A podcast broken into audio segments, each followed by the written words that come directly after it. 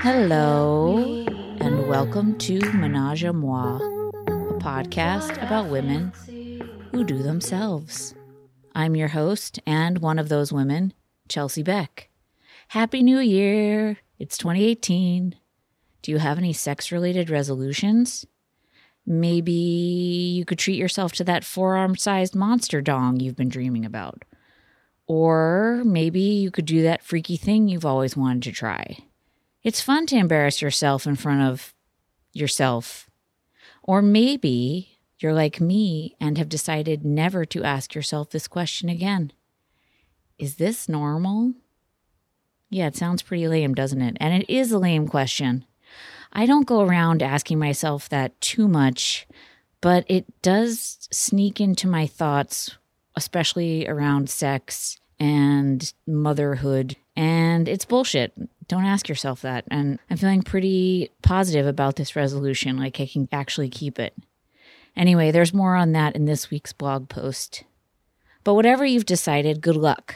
And may it bring you happiness and fulfillment and lots of shame free, ugly O face. My guest today is future Hall of Famer rock and roll legend Suzanne Santo. She is a multi instrumentalist musician, singer, and songwriter, and best known as half of the duo Honey Honey. And she's as comfortable wailing on stage about smoking, drinking, and fucking as she is about divulging her masturbation habits to a stranger with a podcast. That's me. Anyway, she's totally rad, and I think you're going to enjoy our conversation very much. See you on the other side. Thanks so much for coming on the show, Suzanne. Thanks for having me. Tell us a little bit about yourself. I'm a musician and my Fun. band is called Honey Honey. And I also have a solo project under my name, Suzanne Santo. And uh, yeah, spend a lot of time touring, writing, recording, kind of always playing music in some way. I'm from Ohio. I could just Cleveland, keep- right? I'm from Cleveland, yeah. Cleveland's not particularly conservative. I mean, at least in what in my experience, like, did you have like sex ed in school? Was masturbation talked about? Like, what was your experience growing up and talking about that kind of stuff? I don't think. Well, I remember I went to public school, and uh, I can't say that masturbation was brought up as much as like we definitely had the like period talk, and you know it was like I think I was in fourth or fifth grade, and you go like with your mom to school, and it's like the the girls would go. It was like an evening. It was after school thing, like at like six in the evening, and you get this presentation on your body and what's happening to it. But I don't feel like at any point there was any sort of s- sexual part to it that was like you would actually learn about your body. And, and obviously, when you're a kid, you get all these different slang words that you're so confused by. I remember What did being, you grow up calling your vagina, or do you call it a oh, vagina? Oh my! It was a What- tootle. My Grammy tootle. called it Okay. the tootle. If you weren't, you know, taught about it in school, like, how do you feel like you learned about your body? Well, I was always I have a beautiful mother who is who was always open to talking about anything and my mom like grew like my mom would just be like naked getting ready and there was no shame there's no body shaming there was just like super comfortable and so I'm the same way I'm like totally fine being naked um in front of most people. And I I really appreciate that about my mother just being um this like confident woman and um but I mean I started I remember like I remember seeing the labyrinth as a kid That's and like a sexy movie. David Bowie and just Yeah. being like why am I humping the couch right now? Like, why why am I putting my toodle on the couch? right? but I like I started like masturbating in junior high, and and I would just t- tell my girlfriends about it, and we would t- all talk about it. And were they all doing the same? Oh yeah, yeah, and, and so and I think that's really interesting about an in- interesting aspect about women in general is that like guys don't I don't think guys talk about things like that as much as young girls will like just openly be like, "Oh my god, so I humped my pillow last night. It was it felt so good." And we actually had uh, in junior high, my my best girlfriends and I we called we had a code word for it. I don't know why this was our code word. Well, we called it cleanup crew because it, like when I eventually went to Catholic school, uh, you would have to like clean up crew in the lunchroom, and there would be like specific like kids that would be picked every week and we started talking about it during our cleanup crew time and so then all of a sudden we'd be like cleanup crew what you got and we'd have like a new technique we'd be like have you tried this Oh my god, that's amazing. You know, I haven't heard that young girls Really? did. And then, I mean, someone who I just spoke to said they thought they invented masturbation. and it's like, but that's great that you I wish I could shared say that. shared about shared that experience with Yeah. your friends. Do you have a sib- siblings or anyone? I do. okay. I have uh, three sisters, two of which I grew up with. One is a half sister. We're all very different with our, uh, I, w- I would say, bo- body comforts and things like that. They weren't part of the cleanup crew. it was just You didn't My- share it. It no. was just your girlfriend. no, but I do think it's interesting because my friends that I did have this experience with where we would talk about our bodies in in this way that was like super comfortable. They're all very strong women. One of them is like one of my best friends and she's a very like sexually comfortable person and so am I. So I wonder if I didn't have that like support group as a young kid. I was probably 12 or 11. Um you know, you you start to probably feel shameful. You know, I was raised Catholic and I definitely when I was younger and I would masturbate, I would be like, "Oh my god, like my dead relatives are watching me." like, I, I don't know these- why that's a thing. Like I, Yeah, uh, when, we had a cat, and when the cat would walk in, and I would be masturbating, I thought like- my cat was like my Mhm. dead grandfather. And I don't know where that That's came from because. I'm not religious. My- Yeah. I didn't grow up religious. And I just don't know why that's like a go to fear that a relative, a dead relative is watching you masturbate. Like that would be what they'd want to see. you're raised with this like when people die, they watch over you, and then you're like, "Wait, I don't want you to watch me right now." right. I'm I'd actually prefer you watch me another time. Thanks. Yes. I need real privacy now. when you started having sexual experiences with other people, did you feel really empowered and like you knew since you had close group of girlfriends that you were like talking about sex with? This sounds pretty healthy to me. And now I imagine you having like some good first, you know, not like having those I, terrible I can't say first- that No, actually. you can't it took say that. it took a little while because uh, sex with a friend is much different than sex with yourself. Yes. And I think that takes a little time to harness that, like, okay, this is what I want, and I, I'm going to tell you what I want. And uh, I remember remember the first time I had an orgasm having sex, and I was like, oh my god. Oh, they, it's, it is going to happen for me. Like, I'm not one of the people that it doesn't happen to. Right. And I was just but you like, you had that fear because it had been you had been having sex and like had didn't right. w- wasn't orgasming, so you thought I thought I was going to be one of those people that it just wasn't in the cards. And I'd have to take care of it on my own. But that is not the case, and I'm really grateful. How did you get there? Did you decide you were gonna do more work or tell him? Was was it a man? He, it, oh yes, Okay. it was, and he was just a different kind of lover. I think that, uh, just in general, if you're a woman that the first time you have sex, like literally the first time, and you're absolutely able to tell your partner exactly what you need, that would be miraculous. You know, it's just something that you evolve into. People's first sexual experiences, you know, women aren't even thinking about themselves. Right. They're just thinking about how to please oh, the person they're course. Oh my God. Yeah. I mean, well, I have this theory. I, I'm actually really concerned for uh, young ladies in this day and age because porn is so easily accessible and young boys can watch porn anytime, all the time. And kids are getting iPhones at, you know, t- 12 years old now. And it's, it's a scary thought to think about um, the relationship to pornography a, as a boy and thinking that that's how sex is. And you can always tell, like, a guy who watches a lot of porn when you have sex with them, that usually it's usually really bad. Yeah. And uh, Reverse have- cowgirls not that comfortable. It's not. No. It goes right into my into my uterus or my yeah, and it, it hurts. I Yeah. try, but you know, obviously, like when you're with your trusted partner and you do things that you know they like, and then they do things that you like, or maybe you both like them, but you know, it's I'm all about having fun. But when it comes to uh like consistency with certain uh fellas who who like the porn it it can be really difficult to get your pleasure. So i i worry for the girls of today.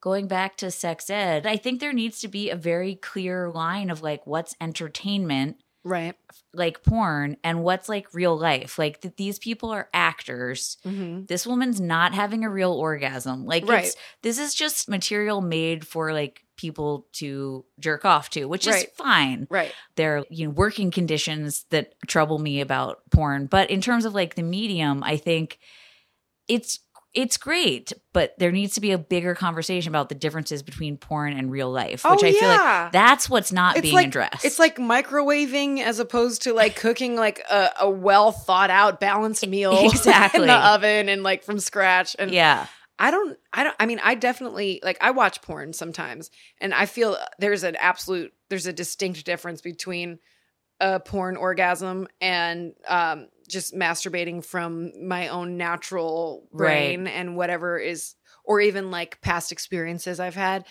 it's on I think it's like night and day. how would you describe the difference between the orgasms that are fueled by porn Watching versus porn it feels like stunted. It feels like a little just like I'll get like turned on really fast and I'll come really fast. Yeah. and then and then it's over. Whereas like there's no it's just kind of like, all right, It's like got it's that out of the way. easy. Yeah. I honestly I'll watch porn if I've like I'm like, well, I've got uh like five minutes or ten minutes. I might as well just do this right. and then carry on with my day.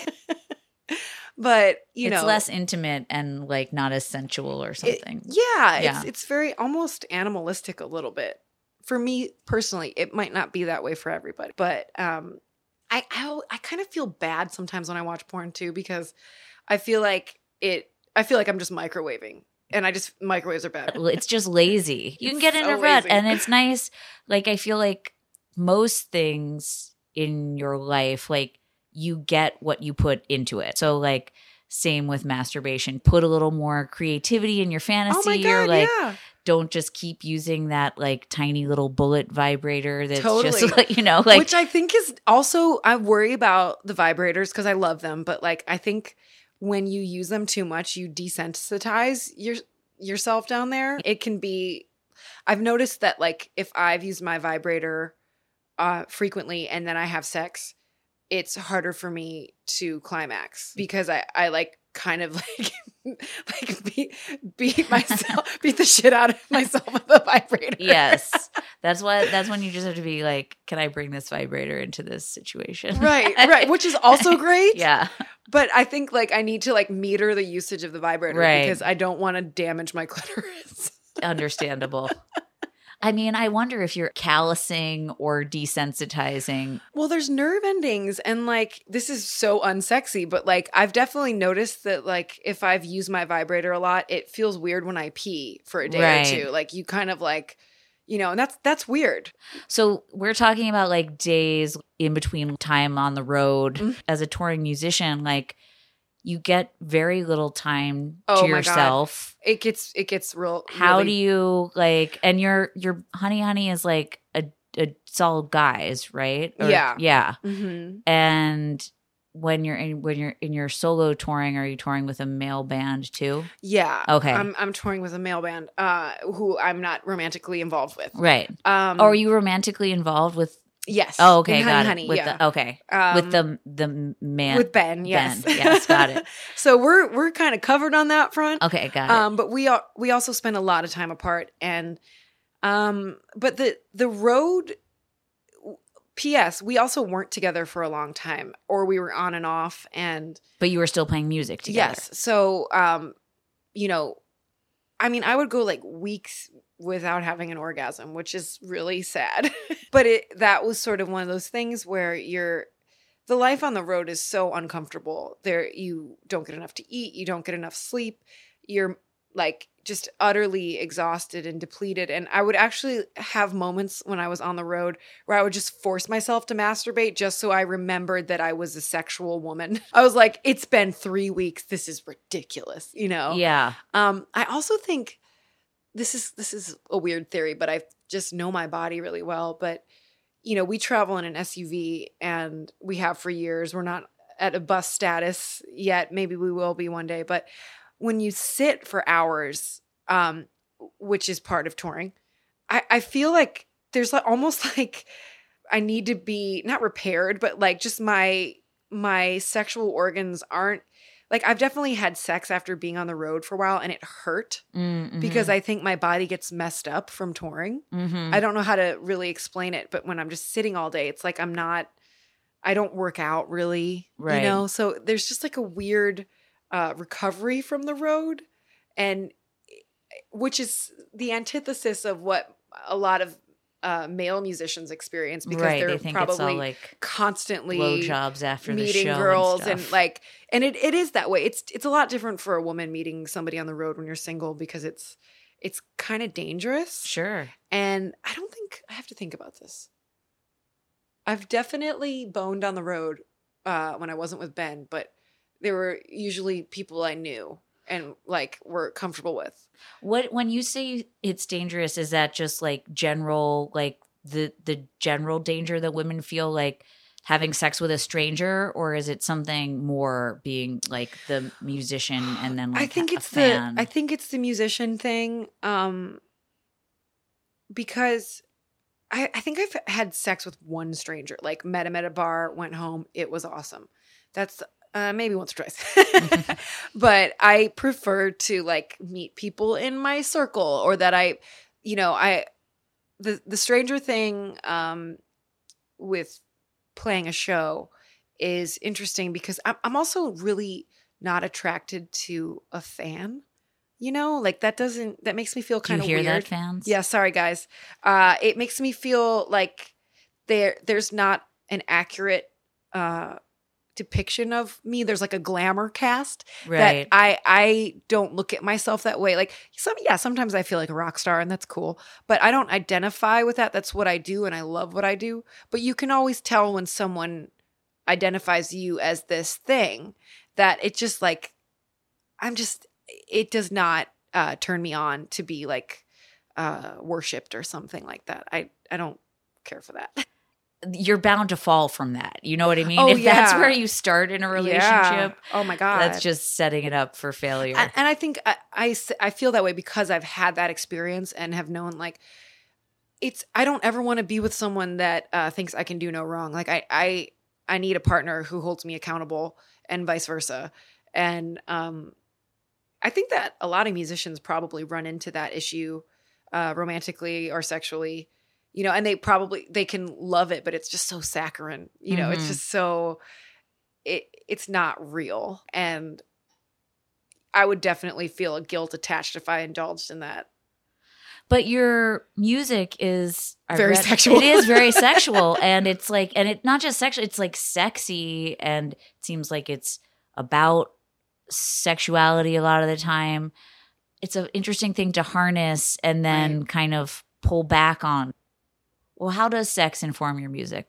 Um, well, it uh, it really, you know, we were talking about this earlier about um, I'm really comfortable with my sexuality, and I've definitely walked this line of of needing to be careful with how I present that publicly. Uh, as opposed to how I just talk with my friends or talk to you right now. And obvi- obviously, this is a podcast, it's going to be published. I was really fascinated when my record came out because well one i i sent it to my parents before it was released and i was i was terrified because i was like oh fuck this is going to be interesting.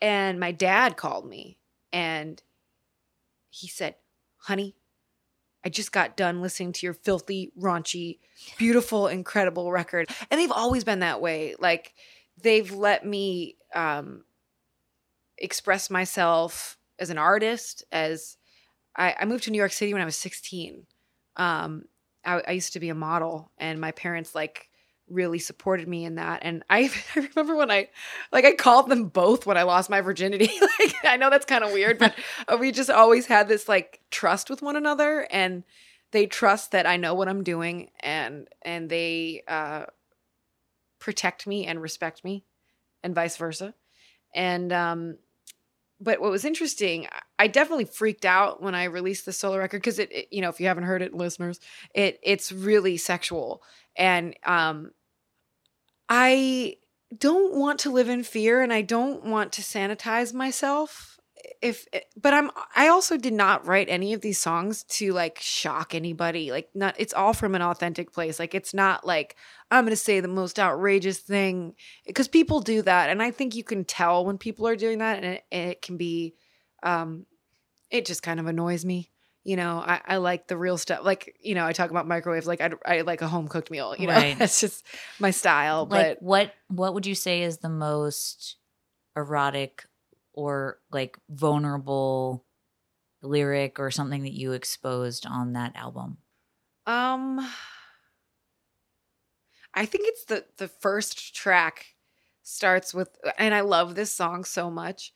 Um, but the the ti- the lyrics are uh, I want to smoke and I want to drink and I want to screw every time I think about you. And um, you know, what's interesting is in all like my press and interviews I've had for the record, um, people usually a man who's interviewing me will be like, "Wow, this is intense. Like this is this is very sexual." And but I think if I were a man, they wouldn't say that to me. Right. I really do. And I'm not I'm not angry about it. I'm just interested that the that a lot of the male journalists I've talked to about my record are like, "Wow."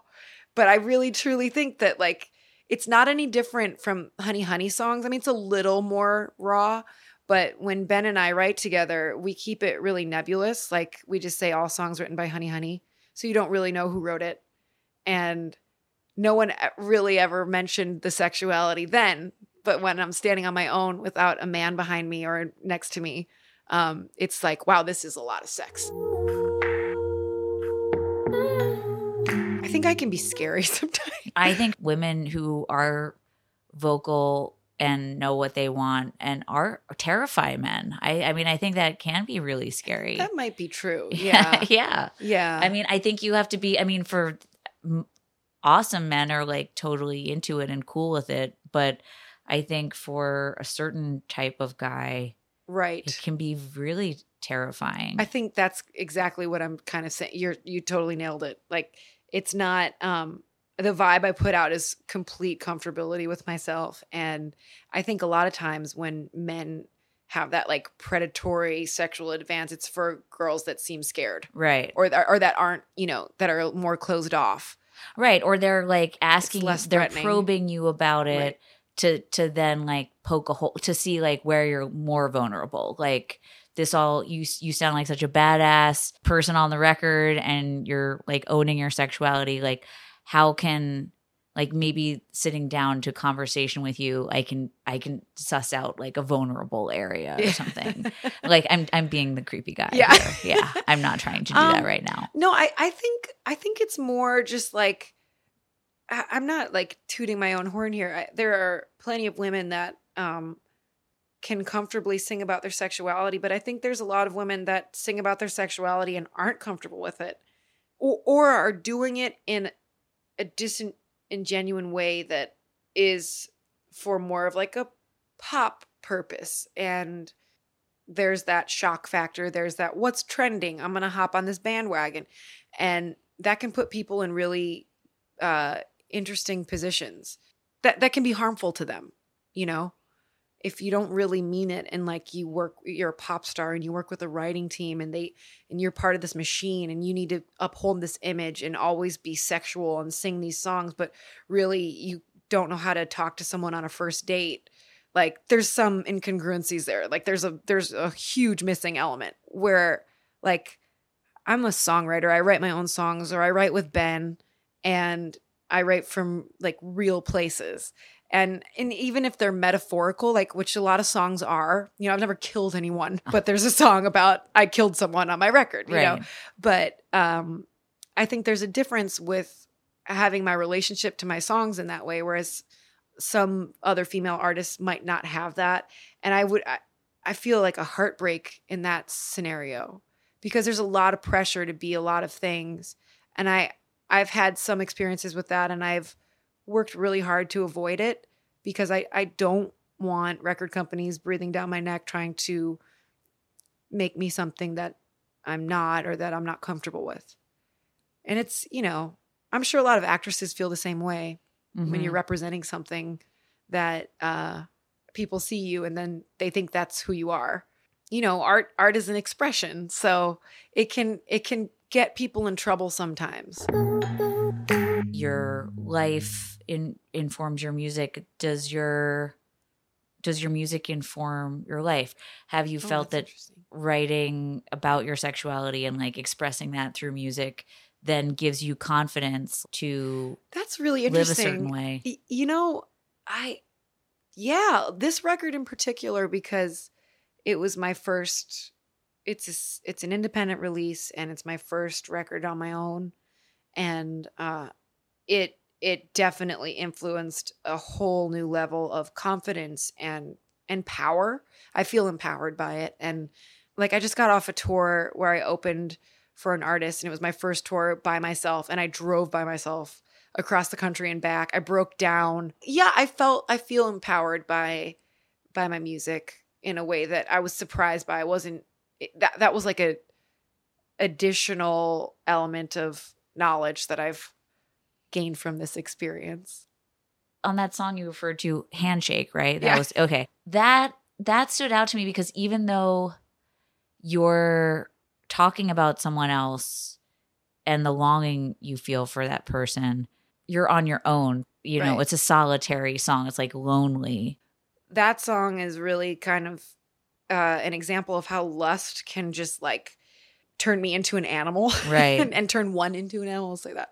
Uh, where like you want to turn up the dial to the the hottest degree of just I'm gonna drink, I'm gonna smoke, I'm gonna do whatever the fuck I want because I have all this energy for this person is driving me crazy. And of course, masturbation factors into yeah that. but that's a But horrible feeling isn't It's it It's not good. It's No. it's not. It's very uh, it's very fleeting. Yeah. And I feel grateful to have explored and understood what that feeling is because I think it's caused me a lot of problems in relationships. Mhm. Um, in understanding like idealism and how it can it can shatter like the reality that we're in that's actually so much healthier for you. It's a lot like the meeting the people at a show right it's just like it's not real you know and um i work really hard at my perception of uh reality and my patterns and my you know things that um psychologically uh take me away from truth and loving friendships and relationships you know? And so yeah that that level of uh sexuality and lust is like super toxic but everybody experiences it. It's like dating in your 20s you know? It's Yes. like you have to you have to have all these crazy and I, I love that i have crazy experiences. They're they're fun to talk about but when you're in them it's it's so painful right. you know? When you're actually in those circumstances you're not finding true love you know? You're like shooting off a gun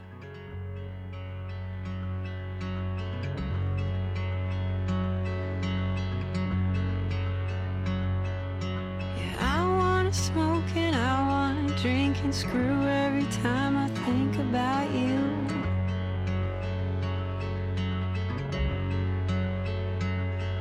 Which is all the time when I'ma lose my mind sitting on the sidelines.